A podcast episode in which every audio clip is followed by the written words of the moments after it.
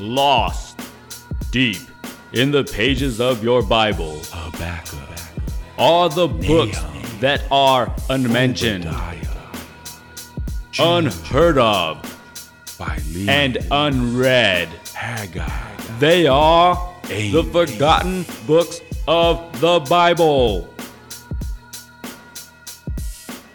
All right, welcome to your Church Friends podcast. I am Chris.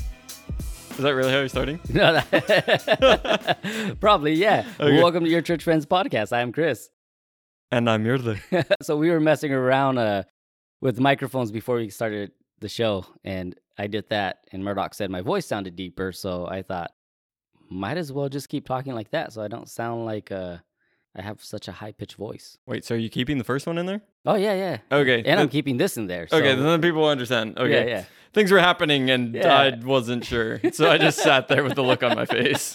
it's small talk. Remember that stuff you struggle with? Yeah. Yeah. Just like that. When you point it out, it gets worse. All right, let's get into the show. that we did. No, I meant like into the book. Let's get let's just dive into Nahum. Okay. Like Yeah, you're yeah, just like, yeah. oh, the small talk thing isn't Small happening. Let's just We are horrible at that. drive around that obstacle. Yeah. Small talk for me is is something I could do, but I, I was talking to Justine. There are certain points in small talk where I just stop caring. And the moment I stop caring, I wish I could be that person who could just stay in the conversation and act normal. But the moment I stop caring, I just walk away, or I'm like, you could tell I've definitely tuned them out.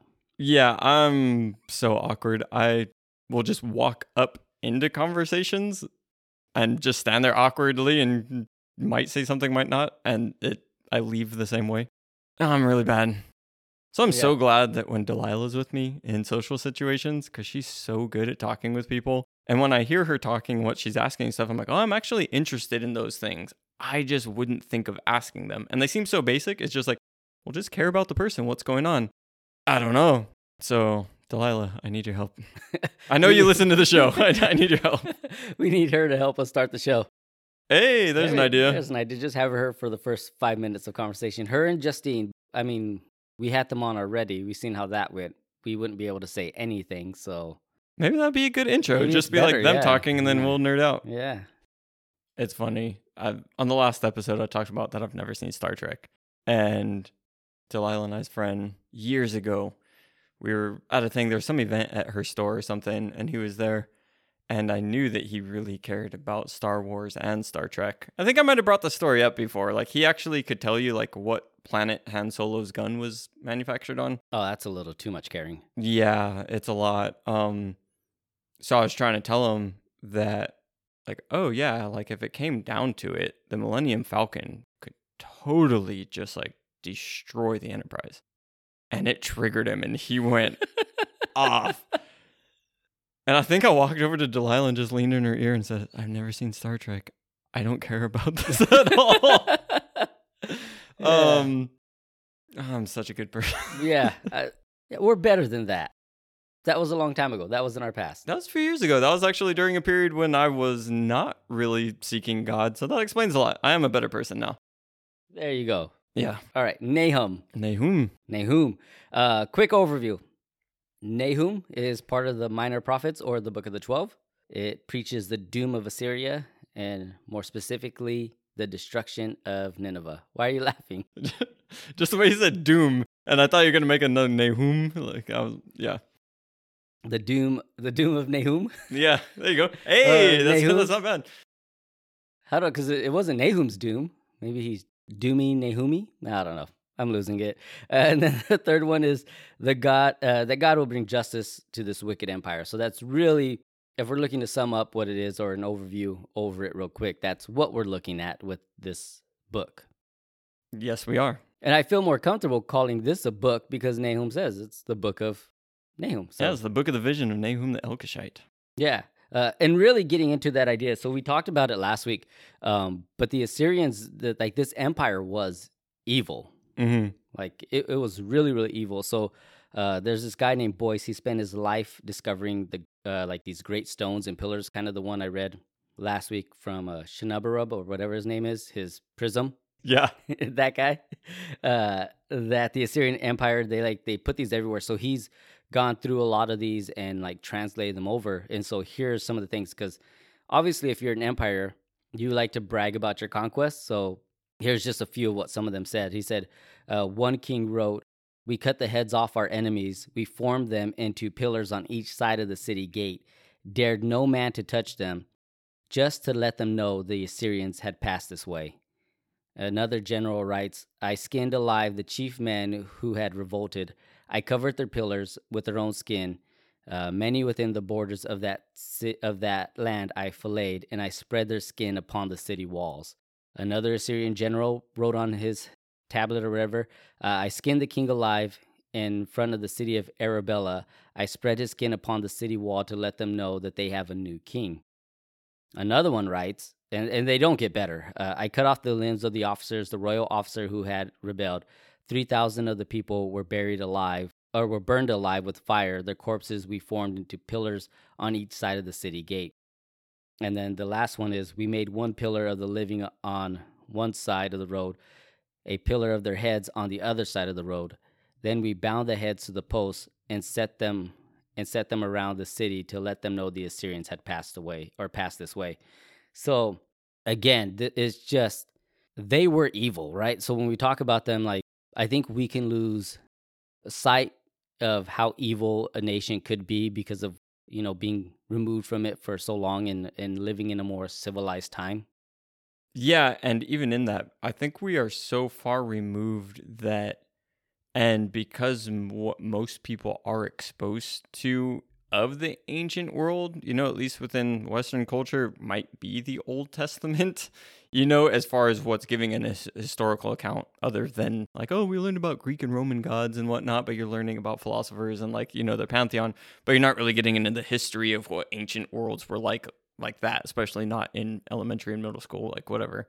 So a lot of people, and it's just what was the ancient world like? If you get exposed to the Old Testament, and then you see that the Israelites were going maybe and like getting in these battles, and when they go into Canaan and they wipe out people and stuff, and you go like, man, the Israelites, that's an evil god that they're going and wiping out people, and just we don't think of what the other people are like. And like you just said, the Assyrians, the Babylonians, when you get into the um the Nephilim tribes in Canaan. And it's the same kind of thing, like the wickedness and the evil that was being carried out in practice. We just don't have Mm-hmm. what is that? We don't have like a framework for that. Yeah. I guess we can watch movies, but then even then we think, oh yeah, that was a movie and it's somewhat fantasy. It's like, no, these people were living through this. I mean, you could think of like 300 as an example of a movie during that time. I just watched that movie again the for the first time or No, no, no. okay uh yeah like that kind of fantasizes the whole thing of what they were actually doing and this was war uh i, I also saw somewhere that many countries would just uh surrender they would send like a kind of like 300 did right Mhm. where they sent the messenger And they sent that first troop, Yeah, and they're yeah. like, "Oh, there's everyone else well, pulling in." well they sent the first messenger right and the guy comes up and he's like the king of uh king xerxes is Yeah. saying he's coming and he wants your land and the guys are like boom kicks him down the hole and i, I forget the famous line that goes with that this is Sparta. Yeah, yeah, that one, and um, then the first troop and all the other waves start coming. I was in. gonna they killed like the first wave, and like, okay, cool, and then they look on the ocean Yeah. like, oh no. Yep, we're in trouble, and that's the brutality of what it was. So they would send the messenger, and uh, many kings and people would just say, "Okay, we surrender," or they would pay uh, I pay the tributes. To Assyria so that way they wouldn't come there. I I saw this too. It said uh, that one king, um, before the Assyrian army approached, stabbed himself in the chest. Like he just said, "Nope, I'm not gonna deal with this," and just killed himself. So And that's the thing, just like I know what awaits me if the Assyrians take me. I'd rather just die. Yeah. They like we read, they impaled people, uh, they flayed them, they grinded their bones, they amputated limbs, uh, they uh, would blind people, they would castrate people, they would burn them alive, and would burn small children alive too. And, and all of this. So again, why are we bringing this up? This seems more of like what we did in the last episode. Why bring this up? Uh, to framework framework it around what we know in the Bible. This is the the nation that God sent Jonah to. Mm-hmm. You know, a lot of times Jonah gets a bad rap of like, oh, he ran away, he didn't do what God called him to do. This is the king and, in the the nation that God was like, "Go tell them," and I wrote it down here in my notes. It said, "Preach against it because its wickedness has come upon me." Like it wasn't. Here's the good news of the gospel type thing that we have today that we could go to take people. It was preach against you. People are evil. You people are doing wrong, and God's gonna judge you. So uh, we talked about this yesterday a little bit. Like for us to fully understand it, I I use the example of uh, North Korea. Right, it would be like going to the president of North Korea and saying, "God's going to judge you," and you you gave another one. Yeah, just any of the ISIL countries going over there. Yeah. So to really understand what Jonah was dealing with, it was like, yeah, of course he was like, nah, I don't I don't know about this one. And yeah, that's we're trying to make it more real because when you see that these they're filleting people, they're impaling them on spikes, they're doing all of these things, and just the general reputation. I brought it up last time that that's part of where Assyria just fell apart as an empire is because everyone inside of it was like, this is too brutal. And didn't like, you know, they were really trapped under the weight of it. But this was the first empire. Like there had nothing been, there had never been anything like it before. And it was just literally crushing their enemies and just everything that's there. And to really put yourself into that, that that's the empire. And it's like, oh yeah, here's just me, Jonah, that who knows what I was doing before this, but now God wants me to literally go to the capital, walk the streets of these people, and go tell the king this. Man, Yeah. I'm I'd be pretty scared. Yeah, yeah. I'd be petrified. Like I don't know if I'd be like, oh, I I want to be disobedient, so let me go to the other ends of the earth and get away. I'm like, I really don't want to go be around that right now. I'm gonna need a few people to pray and fast with me about this. We're gonna have to like lay out the fleece, bust a Gideon, and really see if this is what God wants. God, the fleece is wet, but it's not that wet. it's not as wet as I thought it would be. Yeah, and this is the thing. And the trippy part of what we get to, from Jonah is that they did repent. The king did. Uh, we talked about it last week. The king, the cows, everybody put on sackcloth and ash. I don't know how cows are doing it, but it says it that they did it uh, just to show that this nation was sorry for their actions or had come to the terms of like, if we don't change our ways, in some sense, judgment will come. And I think it's really important that Jonah is read. We talked about this a lot. What we're seeing in this series is that there's a complementary book to one of these uh, other books, and Jonah is one. And I think Habakkuk, which we'll cover next week, is like this is a trilogy of books. It's Jonah, Nahum, Habakkuk. Um, but Jonah being read in, in front of it is important because uh, it, it gives us this really cool truth that anyone who's willing to repent, no matter how far they've gone, God has mercy and compassion on them. He is willing to spare them, forgive them, and reconcile them. And that's what Jonah shows us. Like this was Nineveh. They were part of this nation and they repented, and God will allot this to them if they show themselves them way, that way. Yeah. And going with that, though, I think that what we see in Nahum is God is patient, but his patience does run out. He Mhm. holds back his wrath, but there's a time when his wrath does boil over. And any time up before that point, there's a time for repentance. But then there does come a time where it's like, no, judgment is in action now.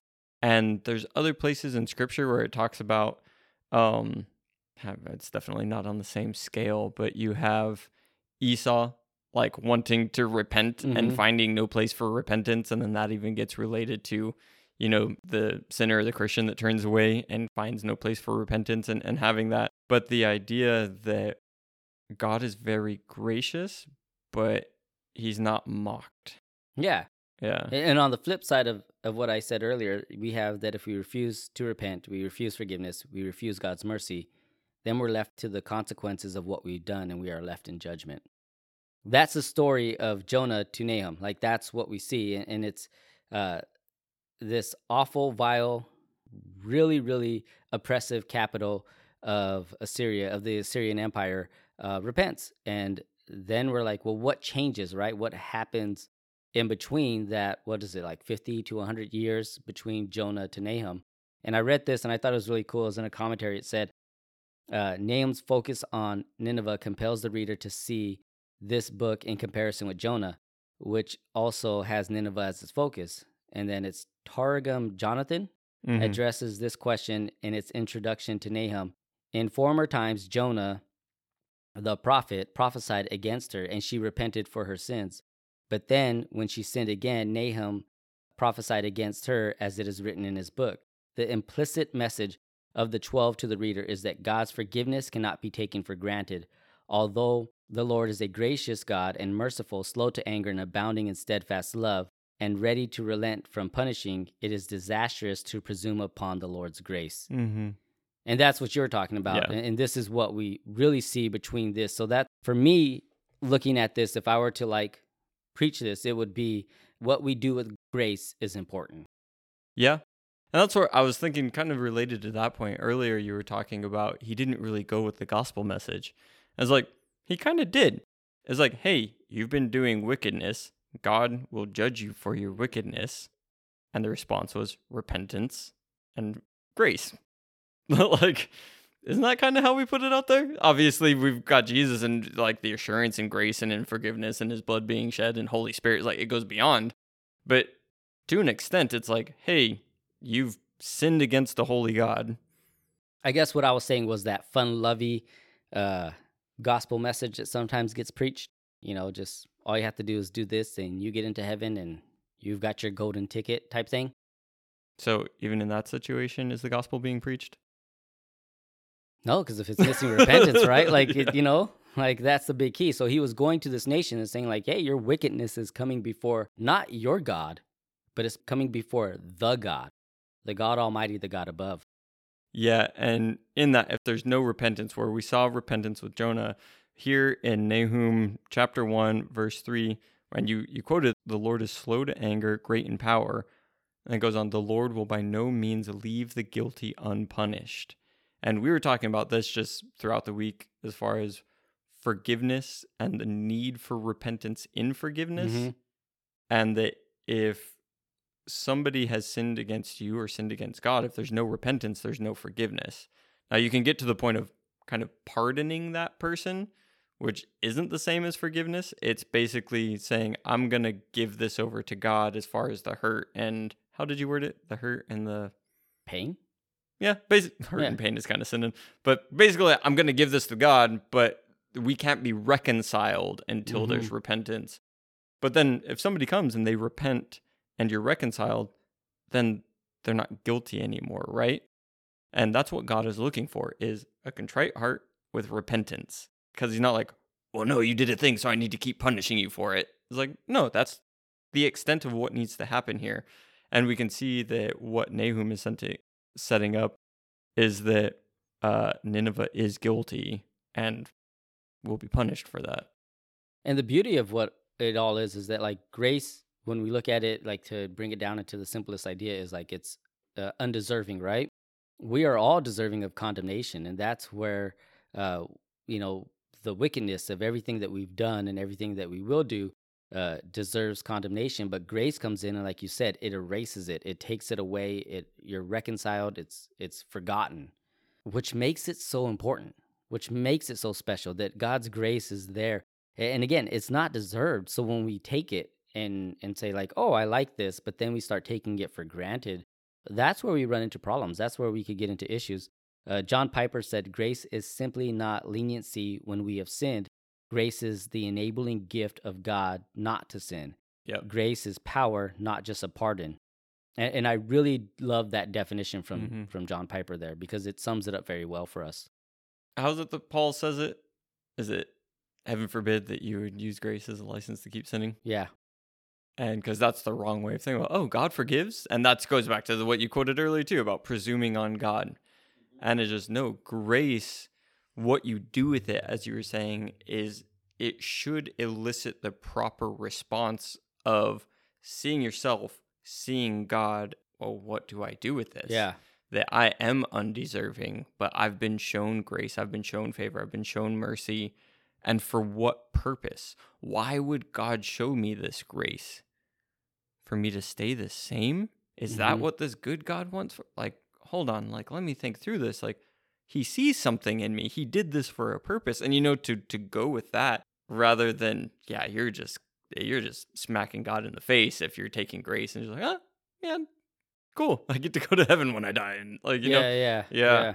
Uh, I think one of the important things to remember as we read this book too when you look at it from everything that we're talking about, th- this is why there's purpose behind it. If bringing up with the Assyrians and Nineveh and the repentance story in Jonah is important because through uh, Nahum, God is warning his people look what Nineveh did to grace. Don't make the same mistake.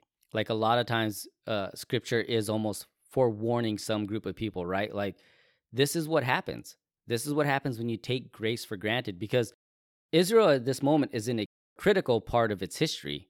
At this time already, the northern part of Israel has been taken and captured. They're already, the Assyrians had already captured them, right? Mhm. uh, within some time after this book, Babylon's going to come in and, and take over, but then Babylon's going to go and raid the rest of it and then take them captives. That's where we see the story of like Daniel and a few of the other things that we've talked about. And they'll be there for 70 years, kind of like what we talked about in Haggai. But then th- that's their judgment for their wickedness, right? That's for their constantly running to other gods, constantly serving other gods and chasing after them and living life their way. They're going to go into exile. So, this warning of this book is beautiful because it comes in and it says, when you come out of that, don't make the same mistakes that Nineveh did. That when they were shown the grace of God, don't fall into these same patterns and then go back to living the way you wanted to.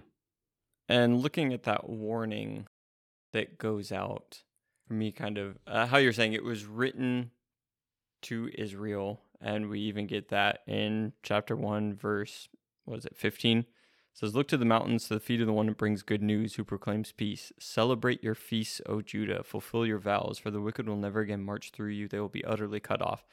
Um, so yeah, it's written to them. But when we take something like this and we're chewing on it, we're studying it, we're trying to find principles in it, try and find out who God is and how to relate to Him. Uh, you said earlier, how did you word it?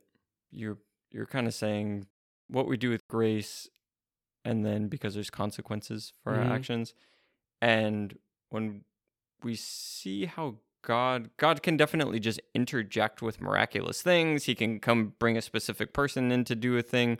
If you were to take a secular look at what happened here, it's like, oh yeah, you have an empire that overextended. They were completely brutal. They made enemies. Those enemies came and got them, right? Yeah. And I think that we can take, or I I do often, is that I can take a look at that with consequences for my actions. Is that there are things that I do that can be building up consequences against me that God's grace is holding back, and He's trying to be patient and by His Spirit and by His Word and by you know different circumstances and people trying to make me aware of those things to turn away from those things. But ultimately, like when God allows the judgment, I've heard it said that basically He removes His grace. That it's Mm. His grace that keeps us safe and keeps things at bay. But when He removes His grace, then basically we're fair game for the calamity that surrounds us. And so that's when kind of looking at this and, and teaching through it is it is the thing of when you're turning against God, when you're not responding to grace, you are what's the phrase about like hanging yourself with your own rope or something?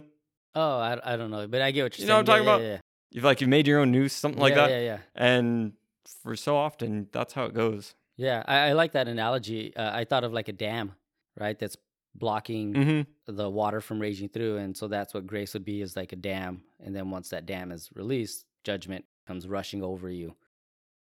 Yeah, I found another verse just again on the grace side, uh, Nahum 2, verse 2. For the Lord will restore the splendor of Jacob like the splendor of Israel, though the destroyers have laid them waste and ruined the branches of their vine. Yeah, I really did like that verse too in chapter two, uh, because really it's just God restoring the splendor, right, of Jacob of Israel. And then what does it say? Though destroyers have laid them waste and ruined their vines, that God will restore them. And again, this is God kind of just this promise that is going to come through, that is going to be fulfilled, that like Israel and Judah will be restored. That although right now things are tough, God can restore everything for our lives. And, and that was like one of the small, because of this book being such a uh, a heavy gloom that's so hard to just find like really where's the encouraging line It looks like there's one sentence per chapter. yeah like, there's from what I'm seeing, there's like the end of chapter one, the beginning of chapter two, and then the end of chapter three. Yeah. Like that's all that you're that's getting. all you're getting from Nahum is one uh one encouraging line out of everything and, and so for me I really did like that I did like that uh, uh that God really wants us to remember that that like he can restore he can rebuild as long as you stay faithful to him And I think that that's part of this too, is when we're seeing throughout the scripture, God does things for his own namesake. hmm And what we remember about Israel is like, yeah, they're the chosen people. He's not against disciplining them,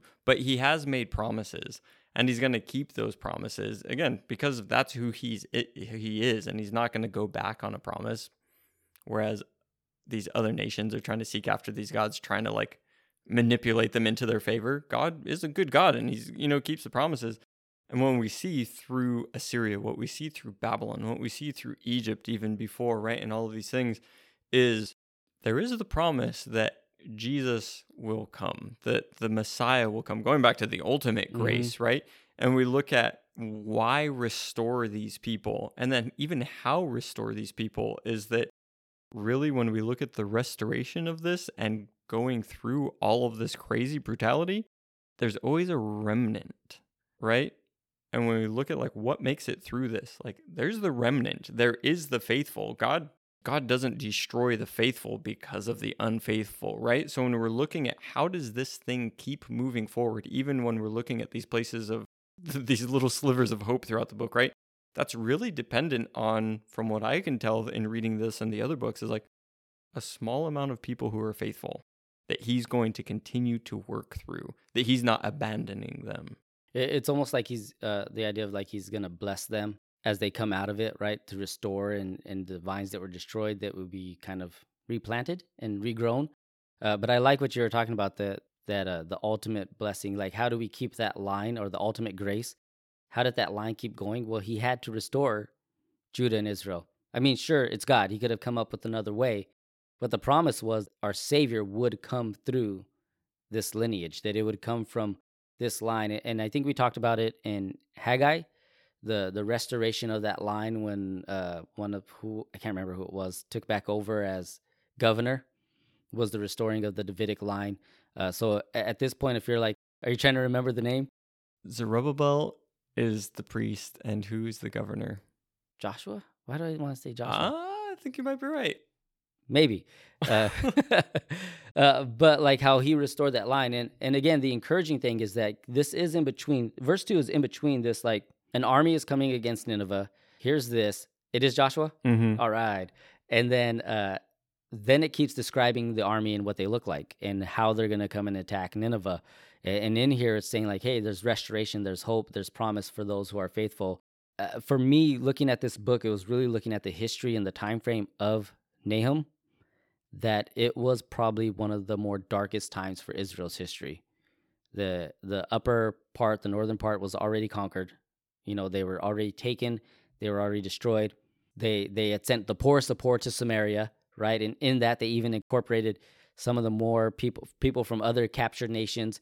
So now they have this like kind of little colony of just the most despised people in your sense. That's why you see in the New Testament where we get the Samaritan and the story of the Good Samaritan that uh, the Samaritans were despised upon because their bloodline wasn't pure. They weren't pure Israelites. And then, uh, it, so it looks bleak. And in here, God's saying, I'm going to restore things. Uh, it, it just for me personally, looking at this verse, it just kind of tells me that uh, things can't always be going great, and sometimes things don't always aren't always great. Uh, but if I stay faithful to God, He's faithful to me. Yeah. Hey, the Anger Emporium is back to tell you about our brand new room to deal with your pent up anger. It's the Destroy the Empire room. This room features state of the art technology that allows you to custom build an ancient empire. From there, you choose how to destroy it from our many options, like fire down from the sky, flooding it, earthquakes, pelt it with filth, or unleashing an army to destroy its buildings, temples, and idols. Strike the empire down with holy justice and feel the freedom of peace as your anger dissipates. The Anger Emporium is centrally located by the I 5, 101, 233, 15, and 405 highway and adjacent to the beef gristle mill. So come on down and release that unrighteous anger and leave holy. It's the Anger Emporium. Anger Emporium. Anger Emporium! Come on down today! Amen to that last part. Um, and and just a side note, an interesting thing we were watching with um the young adults belong season two of The Chosen, Mm-hmm. and I forget if it's the first episode or the second episode. I think it's the second episode. They are traveling through, and it really has to do with Samaritans and different things. And you get the flip side to the Good Samaritan story.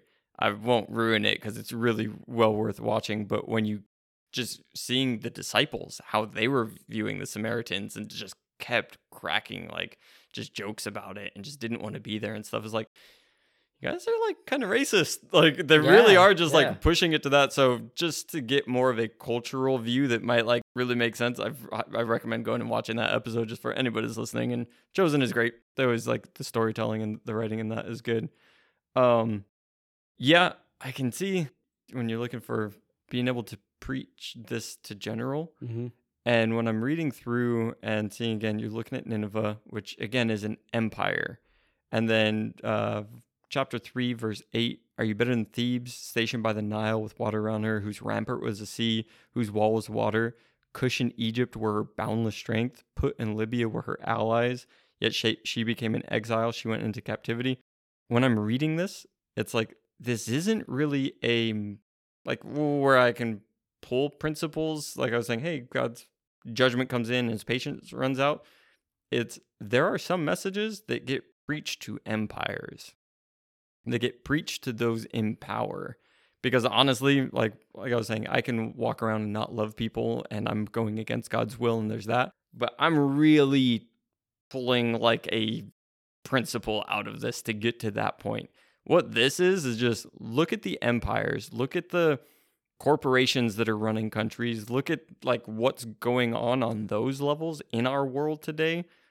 This is kind of what gets preached towards them in my opinion you know and there's a lot to where where i see in preaching and in christianity and stuff is like we want to almost make everything the fault of your average joe when all throughout scripture it's like no it, there are things happening on the bigger scale that yeah you might be taking part of it you might be complicit in it you might be on the receiving end of it but there's the go and preach these things to those that are making this happen on this scale and that's what I get through this. I'm, I'm bringing up Thebes and all of the allies, right? And where the strength is coming from, the different things. And it's like, you brought up North Korea, or I brought up the ISIL nations, or we can bring up any number of things where it's like, I think that we need to incorporate this into our thinking of empire and nation. Um, and if empire, I think we talked about this before. Um, empire isn't really a word that we use today. We're like, oh yes, the British Empire. That was Mhm. once a superpower, right? If you look at superpowers in the world, God's patience runs out with them. Mm-hmm.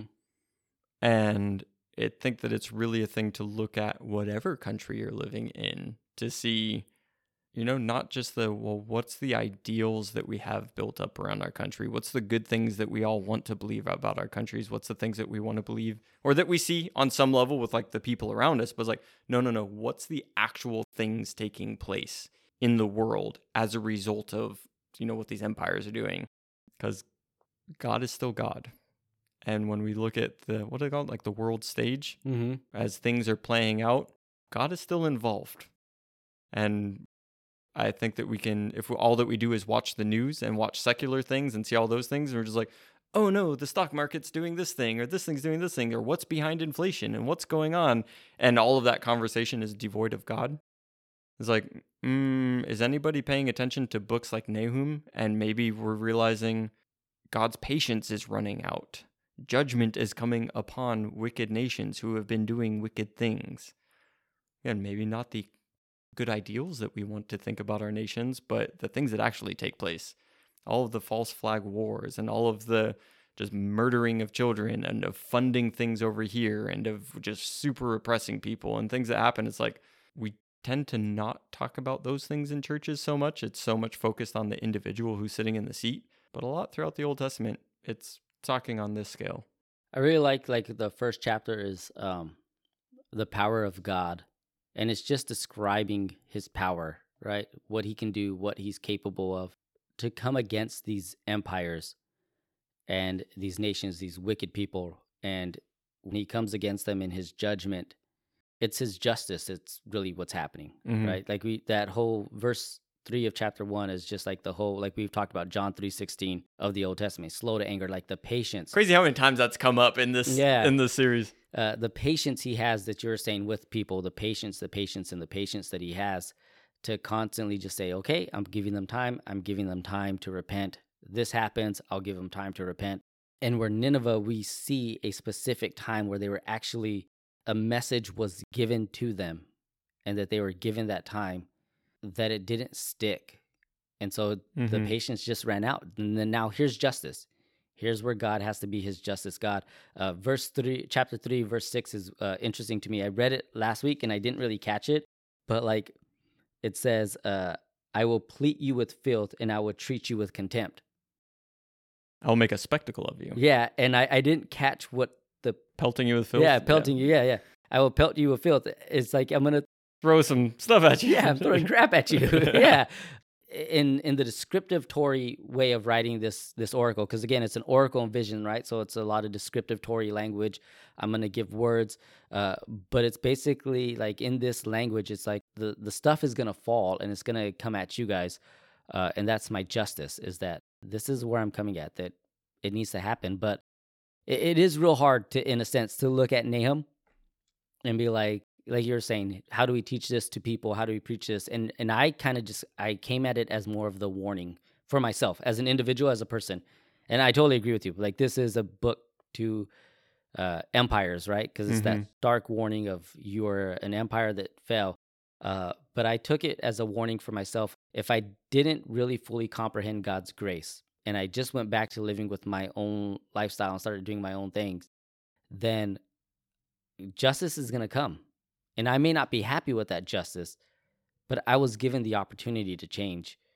Um, and it's just so interesting that today, in, in, in today's age, you're almost looking at like, I don't want grace because I just want to live my way.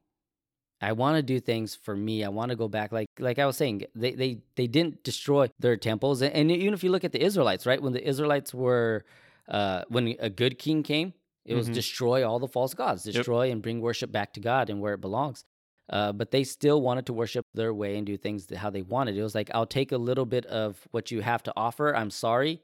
So I don't face the consequences that I'm going to face today, but who cares about what consequences are going to come tomorrow? Um, and it, it, is that concept that we just want to live for ourselves. And it's, it's crazy to me how people could look at having a relationship with God as not true freedom Mm-hmm. that it's restrictive, right? It's binding. Once you come into religion or Christianity, you're now bound by these rules and these laws. And it's like these rules and laws are actually there to protect you from the bad that can come into your life. Like, for the most part, even within the world, they know, like, hey, if you have uh, unprotected sex, you're at risk of getting an STD. But the way the Bible frames it up is get married, have a wife, and only have that intimate relationship with Mm-hmm. your wife or your husband. Why? So that that spreading of that disease that could come Yeah. wouldn't wouldn't hit you. Yeah, I don't think that's the main purpose, but it Yeah, definitely but it's it, it fixes that issue. Right. It's the but it's no for everyone else. It's like that's restrictive. You're you're pulling Yeah. me in. There's um just when you're talking about everyone wants to do their own, it's Proverbs fourteen twelve. There's a way that seems right to a man, but its end is the way of death or destruction. Mm-hmm. Because yeah, I want to do my thing. It seems right to me, and I'm going to go after it. And like, what scripture comes in is, as you're saying, it's protective.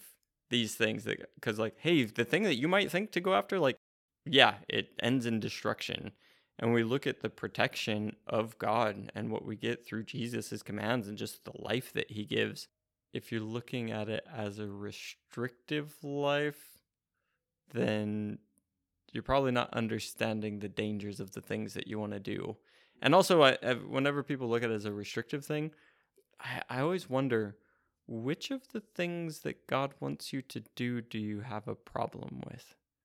Are you having a problem with loving your neighbor? Mhm. Are you having a problem with not committing adultery? Do you want to lie? Do you want to steal? Mhm. Do you want to have anger in your heart towards other people? Like, which of these things is it? Are you like really pinning it down? Like, oh, I don't know, I, I can't do that God thing. Like, it's restrictive. It's like, which one of these things do you have a problem with? Like, is living like Jesus really a problem to you? like, uh, I don't know. Yeah, I I really think that comes down to the boiling question of it, right? Like, it's what is it that you don't like? Because a lot of times, uh, gosh, who I think it may have been said in a leaders meeting we had with pastor, but a lot of times, uh, like even church, I think he was talking about church separations, um, and a lot of times they don't boil down to like biblical things; Mm-hmm. they boil down to personal things. Like Right, that's pers- on Saturday's meeting. yeah, yeah, yeah. Personal issues are the biggest reason for things. So I, I feel like a lot of times, like, yeah, maybe the church isn't the best reflection of who Jesus is. But your problem then isn't with Jesus, Right. it's with the church. And none of us are saying, like, get to know me so that way you can be a better person. It's get to know Jesus so you can be who he's called you to be. I'm glad that you brought it back around to that because we're talking on a personal level, like getting to know Jesus and like that that's what it is. Um, but I was thinking earlier when we were talking about things just happening within Nahum and within the empire and what's there is that when we're looking at things on an empire or a nation scale, or I mean, really, yeah, a nation is made up of individuals, but when we look at it, the goal for the nation and what we saw with Nineveh, with Jonah, was that they turned to God. Mm-hmm. Like it's turning to God includes the repenting from the other things. Right? It's not just like, hey, let me come in and fix your behavior. That's not what Jonah was coming in. Like, yeah, he came to, to talk about the wicked things, but he was saying there's wicked things, but God is going to come in and judge you for it. And they turned to God with repentance. And when we look at that's still the plan on the nation scale and on the personal scale, is I don't think that the goal is like, well, let's legislate everything to being the, it's like no, the goal is for the nation to turn to God. I don't care Mhm. what nation. The goal is for the nation to turn to God, which means that the individuals in the nation are turning to God, which means that those individuals in the nations are doing what you said. They're going and tearing down the false idols. They're closing down those shops. They're stopping those behaviors. They're selling or burning those things, right? They as a people are turning to God in repentance. And that's the goal is turn to God. I don't know, just for me that's a big thing coming from this is that turn to God because God offers grace. And we see positive in Jonah. But when you're not turning to God, you get Nahum. Yeah, yeah. I, I actually turned to Jonah real quick because it's one book away from it. Yeah. Uh, and the king said, Let everyone call urgently. Let them give up their evil ways and their violence. Who knows? God may relent with compassion and turn from his fierce anger so that we will not perish. And Who knows? who knows? And it's just, it is crazy to me. And I guess I'm trying to piece together from what I have in the Bible and history of how they went from there to time's up. And that's where ultimately I think we both landed on a few things. God is powerful, God judges, uh, and God is just. And then stay faithful because if you stay faithful, there's restoration for you, even in calamity. Mhm. Um, and I think with those four things, you can see not see a good picture, but you can see what the message was that, that God is just. Yeah, and when you're saying um how did they get there? You know, Mhm. from kind of the repentance into the thing, because I'm preaching on Daniel three with uh, the guys getting tossed on the fire, right? And you Mhm. got Nebuchadnezzar. You have multiple times with Nebuchadnezzar, and we talked about it Yeah. back when we did the episode. Is that Nebuchadnezzar gets confronted with God, something happens, and God reveals himself, and there will be somewhat of a recognition of God as the Most High, or you know that kind of thing happening. But then the very next chapter, he's back to just being the king of Babylon. you know what I mean? yeah, and ruling that way. him. And it's just like it happens, and he's like, "Oh yeah, God." And then next thing he's like, "I'm gonna kill everybody." And then it's just like, "Hey, God is the Most High, and here's some of his servants." It's like, "Oh man, that's awesome." Next up, like next episode, I'm gonna kill everybody, and you know, just ruling like that, and to where the purpose of the grace and God revealing Himself, like it's got to go beyond a recognition. That like, oh yeah, God is good. It has to come into the submission. Yeah, there you go. It's not just the recognition; it's the submission.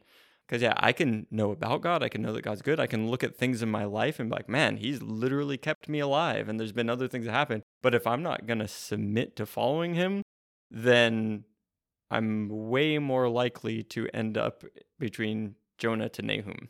Right. You know what I mean? That, like that's what it is. Is like there was a recognition, there was the repentance, but it's like, what followed? yeah, d- did submission follow that?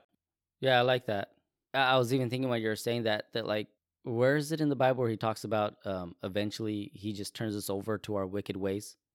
In Romans? I believe so. Um Yeah, I think that's Romans 1. yeah, that you know eventually you know we could just keep going and going on a path in a direction that if we're not completely turning to God and, and going that way that like yeah, we just we end up going the way we're going and that's where justice has to come in. That's where uh the hammer does drop. Uh almost going back to like the idea of Pharaoh, right? Like we've talked about like Pharaoh's heart being hardened and that's such a hard pill to swallow cuz sometimes it says Pharaoh hardened his heart and then sometimes it said God hardened Pharaoh's heart. But really, I I think I don't know if we talked about it, but I heard it somewhere where it's like uh, eventually, you know, like working out, like if you're lifting weights, you develop calluses, Mm-hmm. right? And then those calluses, you don't feel anything, right? They Right. just they become numb. Uh, that that's kind of what the idea of the hardening of heart of Pharaoh's heart was Yep. that it became so callous that he didn't even see what he was doing as wrong anymore. And it, I guess in the presumptuous way, I would look at it as Nineveh almost being the same way. Yeah, I absolutely I could see it that way. Yeah. And I can draw the personal parallel to that because that is what sin does. Mm-hmm. You know, that's what willingly going against God in the small steps, turning into the big steps, turning into the habitual steps, and all of that stuff. It's the things that you used to be able to feel or think or, f- you know, about that. You just don't. Mm-hmm. Like I've personally experienced that, and it's a it's a hard spot because you might have the thought of, oh man, how did I get here? Or I know that I shouldn't be here, but the thing that should make you care about that doesn't care, and Yeah. that's scary, and that's why it gets hard to repent. I think that's where Hebrew talks about like it's hard for somebody who's known the truth, who's left the truth, to come back into repentance, because it, it's it without the grace of God coming in and giving you that gift and really restoring your heart it's hard because you can sit there all day long and in your own power and not be able to change a thing because you just don't care anymore. Mm-hmm. Yeah, it's, it's scary. I've I've been there. I don't I don't want to be there. That- Yeah. yeah, it's not good. Uh, yeah, uh, for me, I, I guess I got at the end of this is just don't take grace for granted. You know, if if God's coming to your life, take it serious. Uh, I, I get sometimes, and I know personally for myself, there are things that I still struggle with, and I, and I've really thought of David lately, where you know we've talked about David outsinned Saul, hmm but Saul went totally on a different path. It was because Saul constantly ran away from God, as where David would always come back to God. Yeah, of everything, David never went after idols and other gods. Right. He stayed with Yahweh, and that's what faith is. It's allegiance to Yahweh, even though we're humans that screw up. uh, that's where I like look at this and I think it, you know, I, yeah, don't take grace for granted. Sometimes in my life, I know I take grace for granted, but one of my big prayers lately has been to not, to really understand what this is. Um, John Newton said, "I'm not what I ought to be. I'm not what I want to be. I am not what I hope to be, but still, I'm not what I used to be. Mm-hmm. And by the grace of God, I am what I am." What song did John Newton write? I want to say Amazing Grace, but that's usually the first thing that comes to my head. I think it is. Yeah, he wrote Amazing Grace. And when he's talking about not what I used to be, he used to run slave ships. yeah, So he knows about a transformed life. They're talking, hey, Amazing Grace. He's the guy that there wrote it. it Yeah, that is. makes We got Grace wrapped it up with that quote that I totally knew he wrote the song "Amazing Grace." Uh, uh, but yeah, that that's really everything I got from Nahum. Um, That I was just- God helping yeah, that was God helping me out there. I I really do just see it as a it's a book that is, uh, I guess now looking at it from like the perspective I've had to, I get why people say it was hard to chew, why it wasn't referenced a lot, um, because who wants to preach vengeance in this sense, right? But it's it's it's, it's a necessity because if we forget that God is powerful, then we don't think He's powerful, and we want to do what we want to do, and I think that's where we kind of this this it's this inner tug of war who's more powerful, me or God? And when you're an empire, you think you're powerful. Everything that we talked about the Assyrians did before Jonah got there, that's how they got their power. That's how they took and conquered and became what they became. Um, so why not lean back on your own strengths when it's worked for so long? And and just because something's working or something makes you feel powerful doesn't mean it's from God. Um, because ultimately God's going to show who's stronger. So I'm sensing that you're trying to bring it towards the end of the episode, but this might launch you off into something. is it when we're looking on the nation side and going to things that we've talked about throughout other episodes, but when you have the leader of the nation and when you have these gods that are involved, is that it was way more real for them than I feel like it is for us today, Mhm. especially when you have these territorial gods and you have when you're going out and conquering. Like it wasn't just, oh, I have a good army. It's my God is destroying your God. My God is better. My God is giving me power. Your God sucks.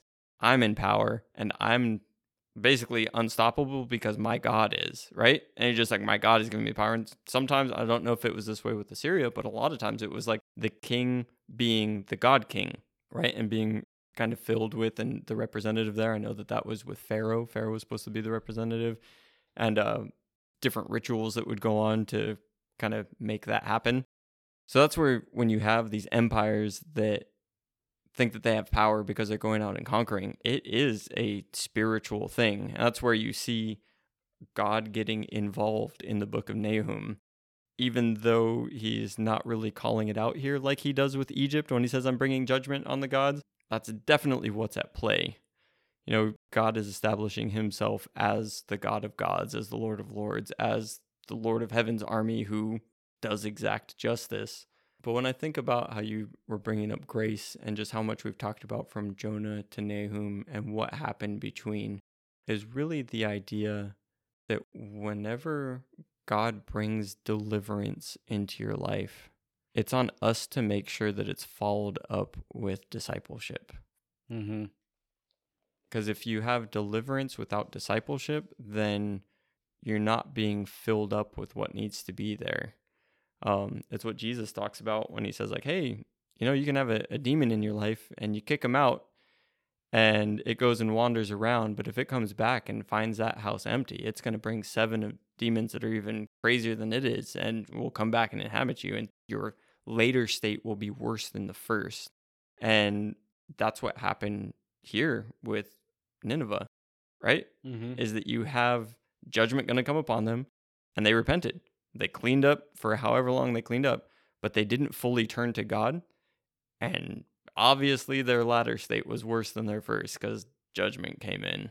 So, yeah, I really think that wherever there's deliverance in any form in life, we need to make sure that discipleship follows it in, that we're submitting to Jesus in those areas, and that that's where we'll see the sustained life. Deliverance wasn't the end in and of itself. The deliverance was for God to show himself and to call you and give you the opportunity to get to him. Uh, grace is God presenting Himself to you. Uh, working grace is then you being obedient to Him and Mhm. working through it and living through it. Uh, one of the things I want to touch on, and then yeah, I'll be done. When you were talking about uh, Assyria and this great power and like nations and and all this and their gods, right? It was that their gods gave them victory. Mm-hmm. Um, our buddy, uh, what was his name again? Shenashareb. Yeah, I think that's it. All right, him.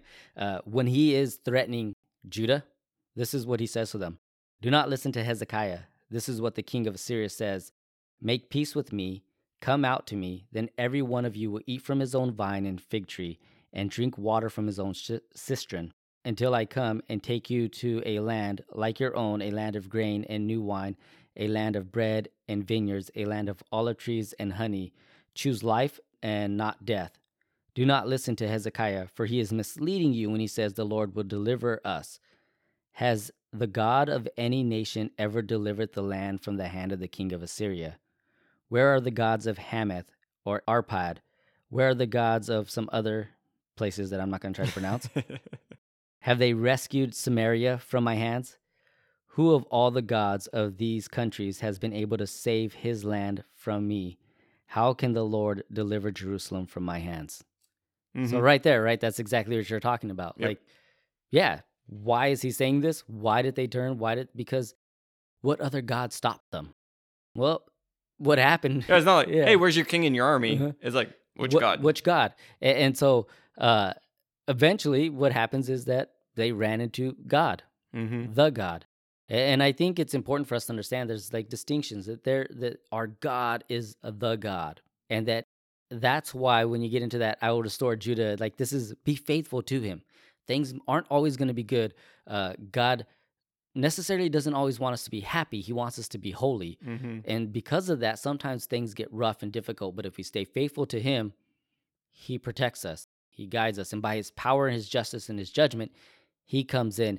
And when other people challenge and say, what other gods have stopped us? And, and today we don't hear that, right? What other gods have stopped us from this? But they say, live for yourself, do it because it's fun, it's good. What harm can it do? And God saying, stay faithful because it does bring harm, it does bring justice. Like you were saying, discipline. That that then is me saying that I'm going to be a disciple of God. That means I'm going to follow, I'm going to do, I'm going to live for Him. One of the big things I think we struggle with the most is the idea that uh, dying to myself literally means, or denying and dying to myself literally means whatever I thought brought me pleasure, I have to crucify it. And then Which isn't to mean that life is going to be miserable because is God brings joy, but it's just God has to like kill those things Mhm. so that kill what's dead so that what's alive can actually become alive. Yeah, yeah. So that's all I got. That that's how I, I'm I'm gonna wrap this one up. I think I said that twice already. So like a true preacher. Yeah, but I knew that if I brought in that God's thing that that would I'm glad that you brought that up because I I read that last week when you were talking. I don't know if we read that on the episode. No, we didn't. I but mentioned I was it. reading Yeah. it myself when you brought it up and I was like, "Oh, we should talk about that." And then we didn't. So I'm glad that you brought it back because it's yeah, it's right on point there. So just in response to staying faithful to God and submitting him and all this stuff, I was like, well, what confidence can we have here? It's like this isn't the main reason, but to just think about we're still here talking about Yahweh. We are here Mhm. talking about King Jesus. It's 2022 and there are millions and hundreds of millions and billions of people who are worshiping Yahweh. Who's worshiping Dagon? Who's worshiping Marduk? Who's worshiping Baal? Like, you know what I mean? Mhm. like I know that there are some people trying to revive like Norse paganism and stuff. It's like, okay, you read a thing and you're trying to bring that back, but all these other gods that think that they could square up against Yahweh, right?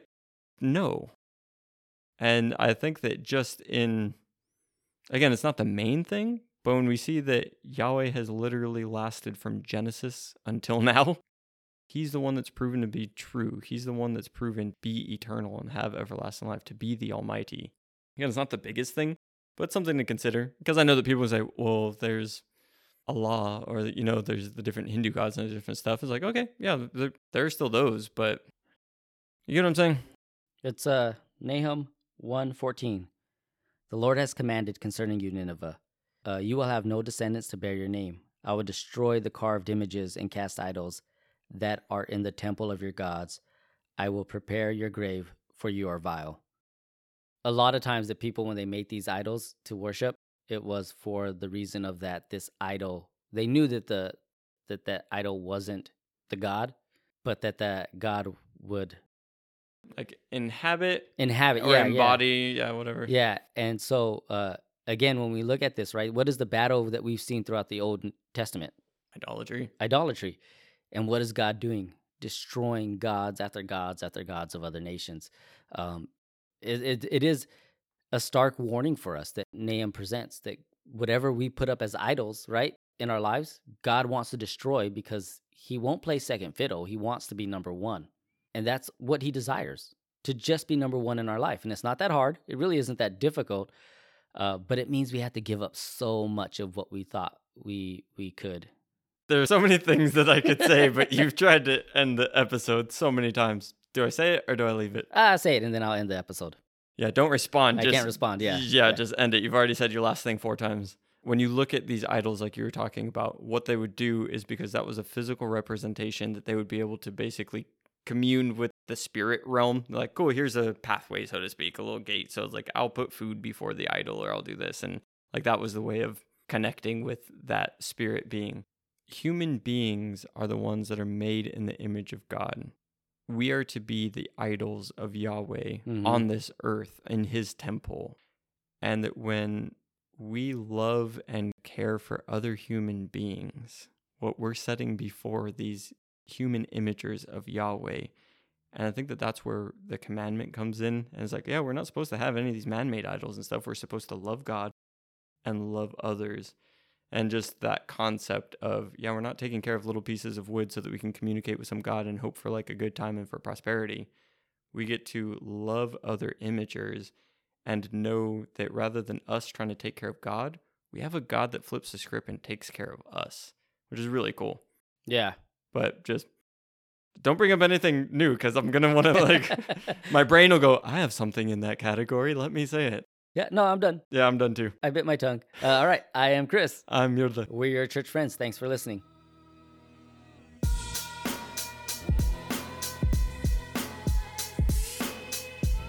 Habakkuk, Nahum, Obadiah, Jude, Philemon, Haggai, Amos,